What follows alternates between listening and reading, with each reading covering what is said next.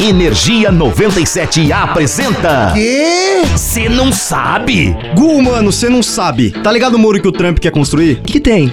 Só a ideia de querer dividir um país do outro por meio de um muro já parece meio absurda, correto? Oh yeah! Pois é, mas enfim, aparentemente essa construção aí pode ser bem danosa pro meio ambiente. Seguinte, ao contrário do que a gente imagina, a fronteira entre os Estados Unidos e o México não é só deserta, ela segue o traçado do Rio Grande. Dessa forma, o muro do Trump também. Ok, atento. Só que, em determinado momento, esse muro vai ter que cruzar o Rio Grande. E é aí que mora o problema. Quando o muro atravessar o rio, isso vai impedir com que espécies circulem livremente entre as margens, impondo complicações ao ecossistema local. O muro pode dividir as populações locais ao meio, derrubando a variabilidade genética e impedindo a reprodução. Pássaros e insetos polinizadores também terão problemas para transportar pólen e sementes de um lado para o outro da barreira. Para você ter uma noção, os exemplos das espécies que correm risco de extinção são o urso negro, a jaguatirica e a flor Psaria trombofilina, que é uma parente da mostarda. Bom, pelo menos ainda teremos mostarda, mas nossa, cara, isso pode ser horrível também pro turismo local. Pois é, Make America Great Again. Mas aí, se você curte curiosidades bizarramente inúteis, Porém, incrivelmente biológicas. é só ficar ligado que a gente tá sempre por aqui. Eu sou o Zé Constantino. Eu sou o Gustavo Fávaro e nós somos do Você não sabe! Energia 97 apresentou. Ah, já sei. O quê? Você não sabe?